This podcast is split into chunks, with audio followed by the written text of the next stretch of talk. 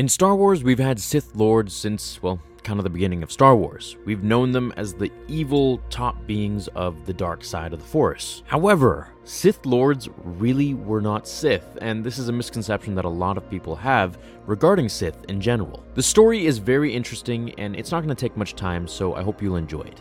It comes from the Hundred Year Darkness, which happened 7000 to 6900 BBY. And BBY just basically means Battle Before Yavin, which is from episode 4. So basically, we can say that this is 7000 years before episode 4. So this is a long time ago. Long before the Great Hyperspace War delivered the Sith to the Jedi, time and time again did the Jedi, divided by the light side and the dark side of the Force, cross lightsabers amongst themselves. One of these great wars occurred approximately 7,000 years ago, when a group of dark Jedi discovered that they could use the Force to transform creatures into mutant warriors, mounts, and spirit devouring leviathans. The war that followed lasted more than a century, left many worlds ravaged in its wake, and became known as the Hundred Year Darkness. The Jedi all but vanquished these dark Jedi and their monsters, who made their last stand on the mining world of Corbos. The surviving dark Jedi were banished to an uncharted region of space, far beyond the boundaries established by the Republic. There, they discovered Korriban,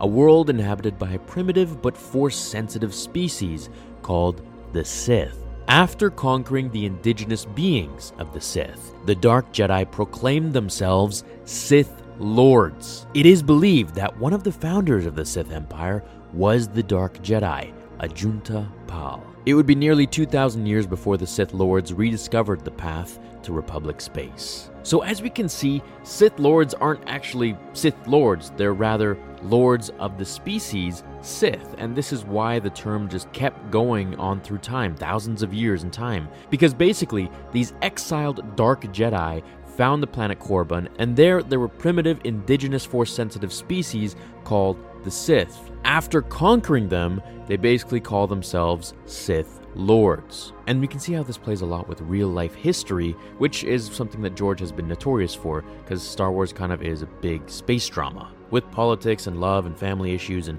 all this and that in there. So, this is actually the original meaning of Sith Lords.